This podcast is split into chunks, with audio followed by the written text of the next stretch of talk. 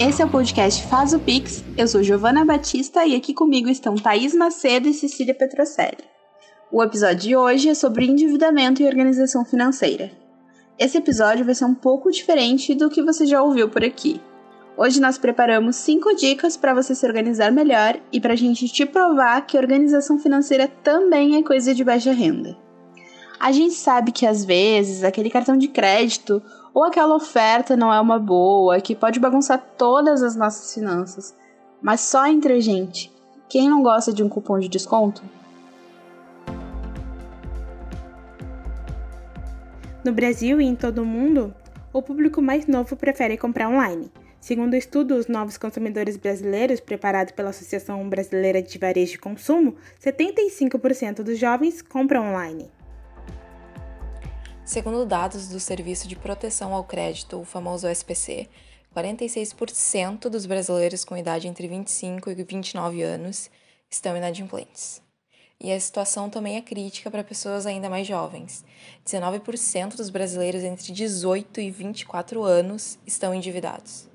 Juntos, esses dois grupos representam um total de 12,5 milhões de pessoas. É muita gente.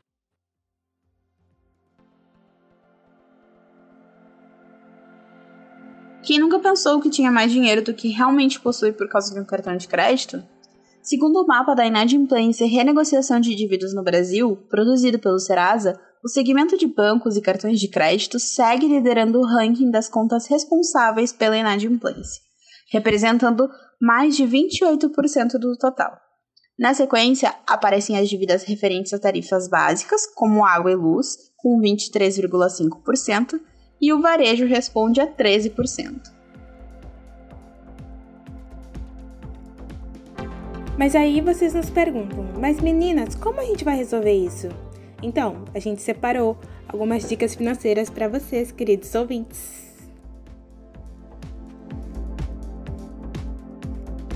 Bom, a primeira dica é: acompanhe pessoas que possuem a mesma realidade que a sua. Por exemplo, a Nath Finanças. O canal dela no YouTube possui dicas para organização financeira de forma acessível e didática, sem enrolação e termos técnicos. E também ela está sempre explicando os prós e contras de bancos e métodos de pagamento. A Nath também tem um podcast chamado Boletos Pagos e eu acho que vale a pena dar uma conferida, viu?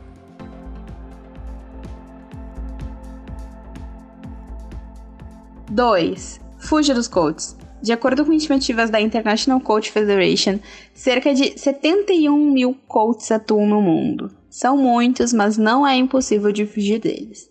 Nós vivemos em um sistema capitalista que faz ricos ficarem mais ricos e pobres mais pobres. Não há um cara com um coque samurai que vai te dar a fórmula mágica para você ficar rico. Inclusive, há grandes chances de você ficar mais pobre entrando nesses esquemas.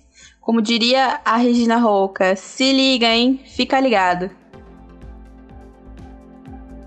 Dica 3. Anote seus gastos. Acho que esse é o mantra oficial da Nath Finanças, praticamente a nossa musa inspiradora, de tanto que a gente já mencionou ela nesse episódio.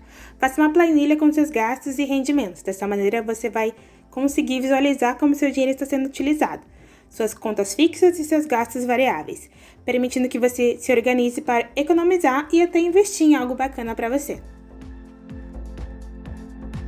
Dica número 4. Faça uma avaliação da sua renda e dos seus gastos. O que é fixo e precisa ser pago todos os meses? Quais são as compras não essenciais? Quanto você gasta com transporte, alimentação, lazer e por aí vai. Quando você identificar esses fatores, fica muito mais fácil para você visualizar o seu dinheiro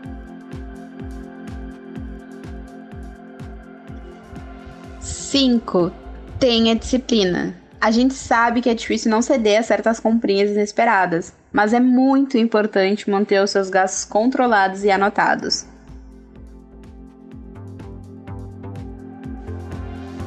E é isso, galera. Hoje encerramos esse episódio curtinho, mas muito valioso, com essas diquinhas para quem acha que educação financeira são coisas muito distantes e complicadas. Se você gostou de nos ouvir e quer saber mais sobre o tema ou ouvir outros episódios, nos siga no Instagram. Nosso user é arroba faz o Pix Podcast. Até a próxima!